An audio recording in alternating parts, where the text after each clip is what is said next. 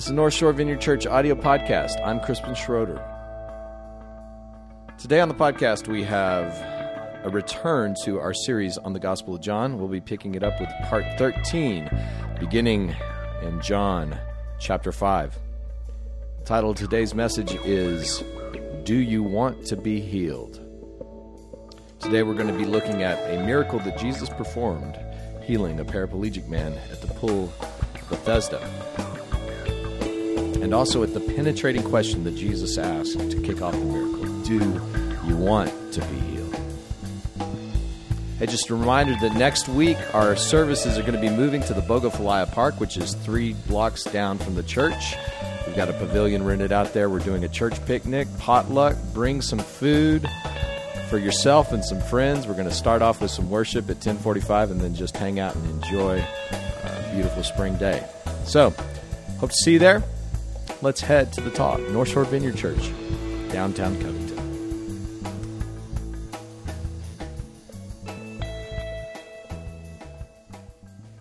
Isn't it great to be weak? I uh, I got to tell you, this morning when I woke up, five o'clock this morning, I was feeling awful weak uh, after. Uh, a long, long day yesterday, and uh, but uh, I, I love that Christianity is about not our strengths, but but our weakness. You know that that God we serve a God who says, "My strength is made perfect in weakness," and uh, that that's that's liberating to know. Like you you ain't got to have it all together. You just show up with whatever you got, and uh, and and uh, God will take care of the rest. Life with His grace is a lot better, by the way. Um, his His strength. All right, that's not the message, but um, it's a message. uh, I just I, I, get I get aggravated with a, a certain type of Christian religion that seems to make it look like you got to have everything all together. You got to look all like like when you show up, it's like everything's got to be perfect, and and and that that's not the truth. And and God wants wants people to be free from that. Uh, he he he likes broken, messed up people. That's his favorite. So, thank God, huh? that, that is all there is. Some people just ain't got that figured out yet. you can kind of try to dress it up all you want, but uh, just a dressed up mess. Yes. ah, that sounds like a good sermon title. Uh, well, two months ago, we, we took a break from our series on the Gospel of John and we're, we're turning back to it today. And so we're, we're finding ourselves in, in part 13. And in your bulletin this morning, I've, I've gone ahead and put the, the text there. So if you want to follow along, I'm going to read it out. John 5, 1 through 9. Sometime later, Jesus went up to Jerusalem for one of the Jewish festivals. Now, there in Jerusalem, near the sheep gate, a pool, which in Aramaic is called Bethesda, and which is surrounded by five covered colonnades. Here, a great number of disabled people used to lie the blind, the lame, the paralyzed. One who was there who had been invalid for 38 years. When Jesus saw him lying there, he asked him, Do you want to get well?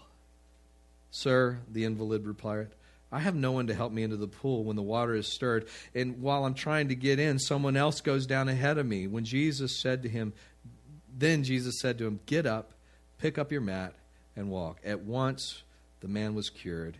He picked up his mat and walked. You know, I, I uh, heard a story about uh, two two kids over in England. They lived in a neighborhood and there was an elderly guy that was one of their neighbors and he had fallen upon some some hard times. He was was, was facing some physical things that kept, kept him homebound and he began to, to stay in his home for, for months at a time. And, and he used to have this beautiful garden outside. So these, these kids in the neighborhood decided hey let's go try to take care of his garden for him. And so they started going over there and trimming hedges pulling weeds. And one day they got around to the back of the house and they noticed this tennis court. Now these kids had never seen tennis before. They didn't know what they didn't know how to play the game. They didn't know what kind of equipment you use. They they they figured out though that there must be some kind of game because there was a net and there was some of these markings on the ground. Well, the only thing they had was a soccer ball, so they thought, let's make our own game. So they invented this game where you, you kick the ball over the net and then it'll it'll uh, if you can get it to land in the other person's square, then you get a point or something like that. So they kind of improvised. And so for a few weeks they were working on the garden and then playing this game they made up. Then one day the guy's son showed up and he looked out the window and, and he saw them playing this crazy looking game and he kind of chuckled. Then he grabbed some tennis rackets and some tennis balls and, and he walked out there. He said, You guys want to play the real thing? They're like, What are you talking about? Tennis. This is a tennis court. You want to learn how to play tennis? And he proceeded to tighten up the net and, and began teaching them the, the much harder rules, but much for, more fulfilling game of tennis. I, I, say that because I believe that, that that's kind of a picture of what we see going on with Jesus in this story. This, this paralytic, this paraplegic, was, was hanging out at this pool, and he'd been there for 38 years. I'm 39. 38 years hanging out at this pool. And this pool was it was held in reverence by both the, the Jews and even the pagans. It was actually uh, dedicated to, uh, at one point, it was dedicated to a pagan god named Asclepius. Asclepius.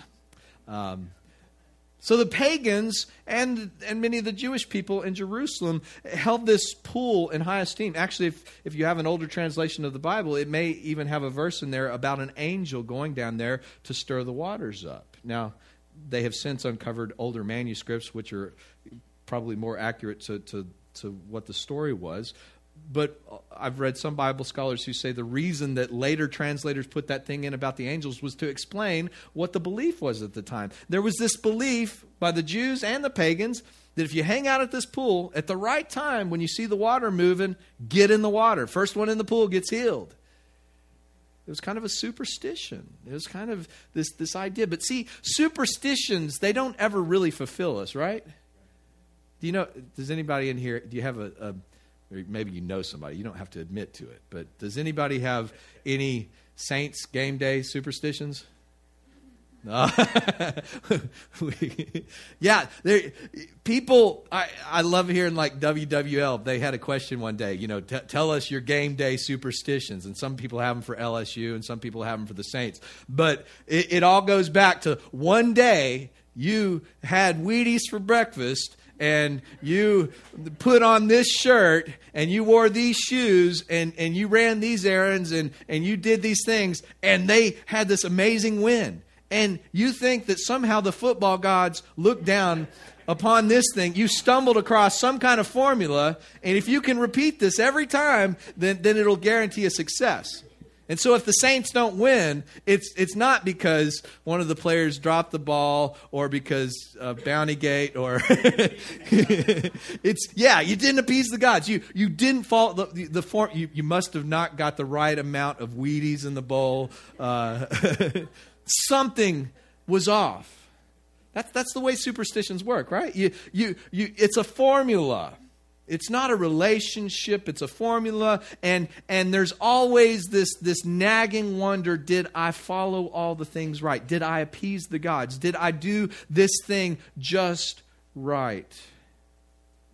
Formulas are kind of like that game the kids made up. You know, they're, they're playing something on a court that's meant to be a game, but it's not the real thing. Jesus comes up says, Hey, you want the real thing that this thing's pointing towards? You want the real deal healing. Jesus introduces this guy to something that's going to be much harder. It, you know, in, in reality, being healed after you've been a paraplegic for 38 years. It's going to be a harder road ahead of you, but it's going to be more fulfilling because God is wanting to bring him into the world that he's created him for, bring him into a whole new kind of reality that he was prepared for. This guy, when I read this story the other day, I'm just sitting there and I'm thinking, you know, it's such a picture of the grace of God. Such a picture of the grace of God. Now, there's stories in the Gospels where there are people who are seeking God, right? We, we, we're familiar with the disciples. They left everything to follow Jesus. Peter left his fishing. We're, we're, we're familiar with that. And that's kind of the way we like to think of things. Like people follow God and he rewards them. This guy, he's not following God. I mean, I mean, he's not like desperately trying to go out there. Well, he, I mean, part of that is his circumstances. He, he couldn't. He's sitting there. He's got nothing to offer. It's interesting to me that this is this this passage opens with uh, it says Jesus went to Jerusalem for one of the Jewish festivals. Jesus is in Jerusalem. There, the you were required to go to Jerusalem for a few of the festivals throughout the year. And these festivals like Passover or or the festival of first fruits, they commemorated what God had done in their history. And so you would go to Jerusalem. But Jesus was a rabbi, a prophet. You would expect a rabbi or a prophet to be hanging out with people who wanted to, to be taught, right? Like, like Jesus would be at a religious festival hanging out with people who wanted to know about that, doing seminars on Passover, yeah, stuff like that. But in the midst of this festival, when everybody's celebrating this thing, when all the religious people are, are, are it's one of those holy weeks, Jesus is not among the holy, he's among the sick, the disabled. He's among the outcasts. He's, he's like in, in the last place in Jerusalem, many people would go during a festival. I, I was reading about a, a seminary uh, p- professor who had given a lecture on this passage, and he was a paraplegic himself. He says, You know, it's a hard thing to be a paraplegic nowadays, but it's a lot easier than it was back then. Because at least now you've got you've got uh, wheelchairs, you've got access ramps, uh, you've got advocates in the government. You know, they're they're trying to make things a little bit easier for you if you if you're in a wheelchair.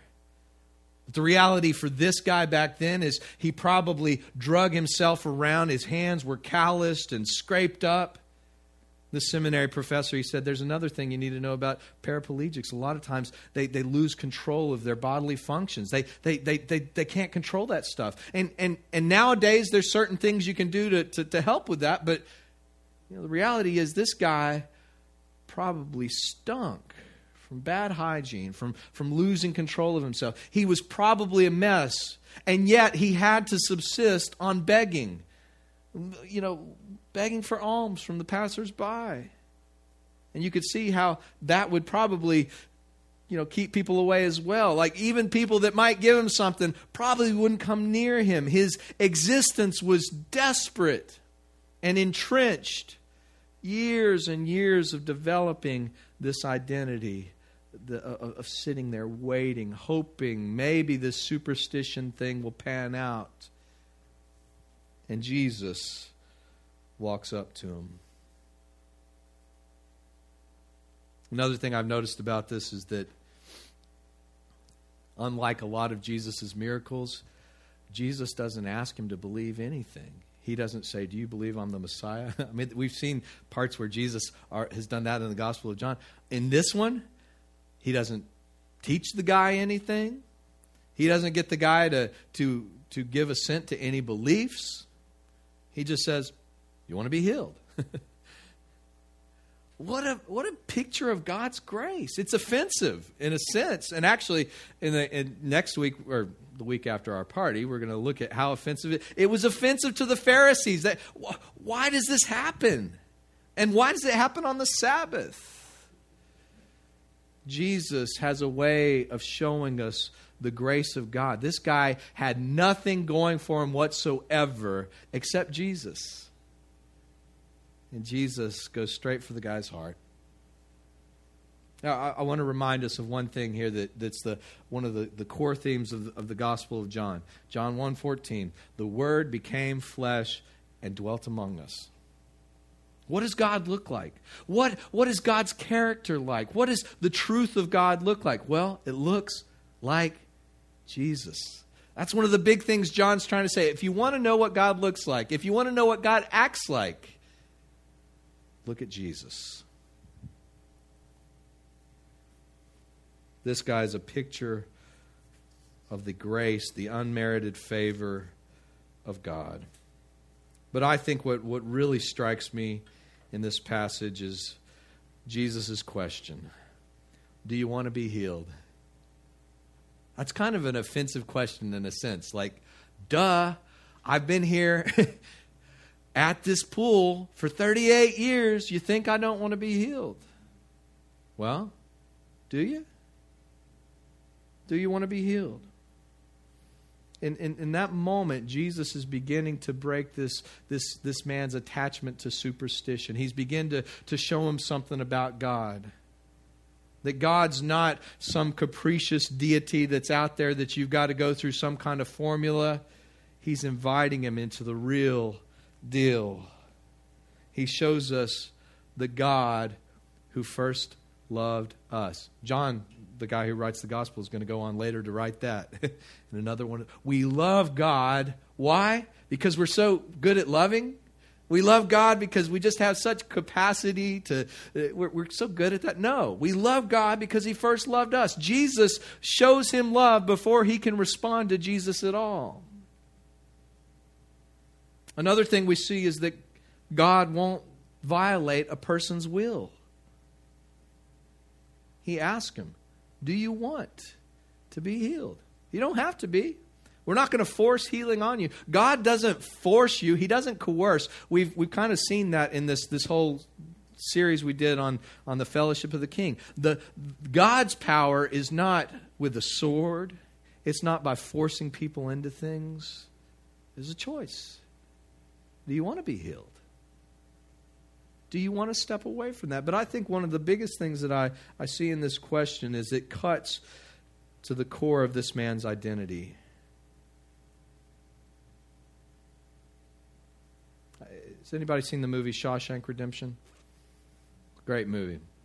There's a character in this movie named Brooks Hatlen, and he was an old man who'd spent 50 years in the penitentiary working in the library. And finally, after all those years, he gets set free from prison. But though he was set free from a physical prison, he was still imprisoned. He, he can't handle life on the outside. He can't handle that reality. And within just a short time, he commits suicide. Jesus is asking this guy, Do you want to be healed? Sometimes I think our afflictions, the things we suffer with, whether it's an addiction or whether it's a physical ailment, whether it's dysfunction in our relationships, sometimes we get so used to that. We, we're repulsed by it, but sometimes it, it just kind of, we, we've had it so long, it becomes our identity. That's just who I am. I'm this guy that sits next to the pool. It's my thing now. We've kind of given up hope. We're still going through the motions, but it, we've actually embraced it as our identity. Do you want to be healed? Do you want to step away from that reality? I find so often, particularly people who, who, who have, who've been in the clutches of addiction, they, they, they, they, they, they, they want out, but they don't really want to give up that identity. They want out but they're not ready. Do you want to be healed? Because being healed is actually going to be a lot harder in some ways than the reality you've been living. When you begin walking with Jesus, walking out of this stuff, it's going to, to, to, to be a whole different place. And you're going to have to learn a whole new way of life. Do you want it? Or are you comfortable with your own identity that you've created based on all this stuff for all these years? Do you want to be healed? I think that's the question that, that God asked us this morning. Not necessarily in, in a physical sense, but do you want to be stuck in a reality that is defined by sin, by dysfunction, by addiction? Do you want that?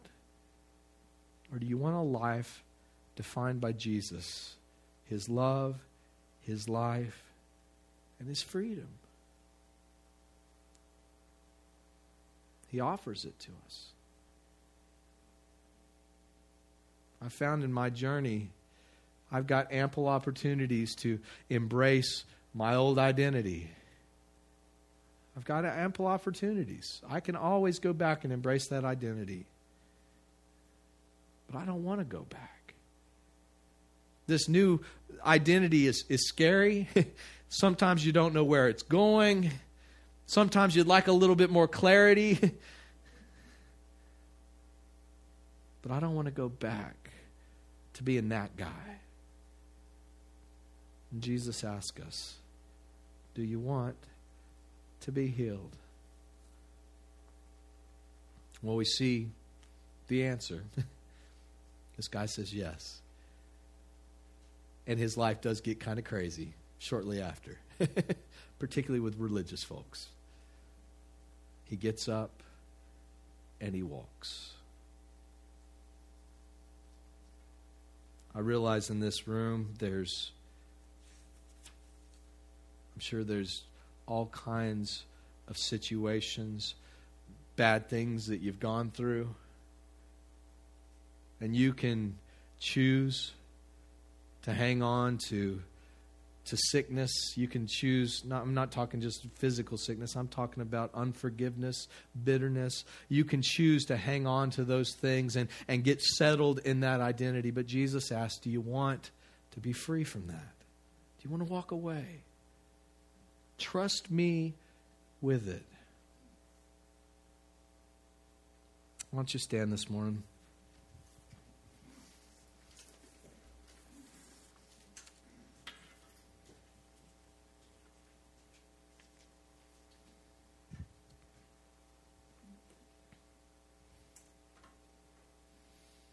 Lord, this morning we, we just sense your presence among us.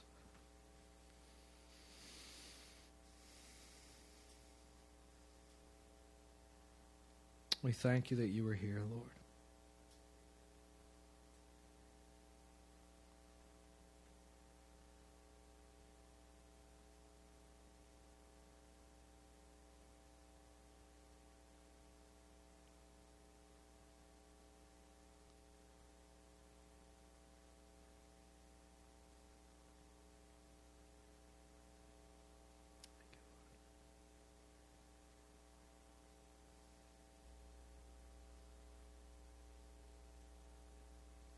I just feel like this morning there there there are some in here that are you're, you're struggling with kind of a superstitious belief in God, and Jesus wants to walk you out of that this morning. You you. You, you're always wondering have you dotted enough I's and crossed enough T's? Have you followed the formula enough? And, and Jesus just wants to tell you this morning do you want to be healed? Do you want to be free? It's not coming through all that. It comes by trust, by letting go. Even of your ideas of God, maybe.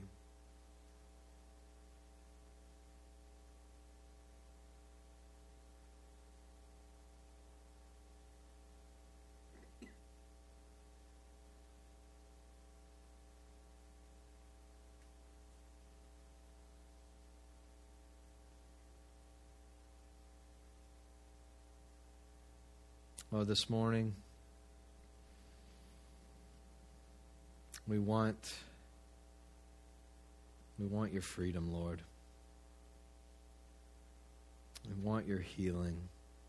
We want our lives not defined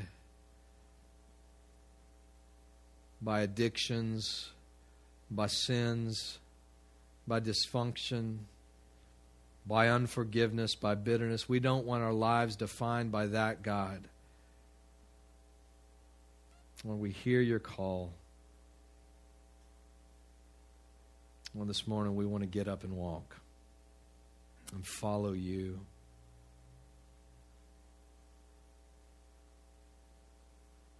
And we say yes to you this morning.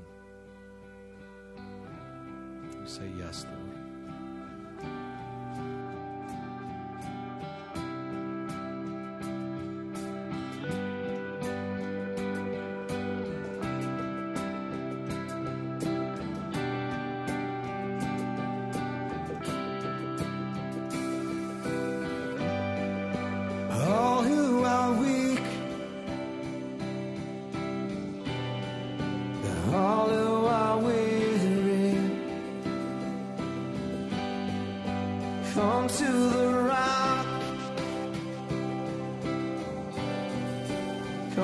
The fountain. All who have sailed on rivers of heartache. Come to the sea. Come on, be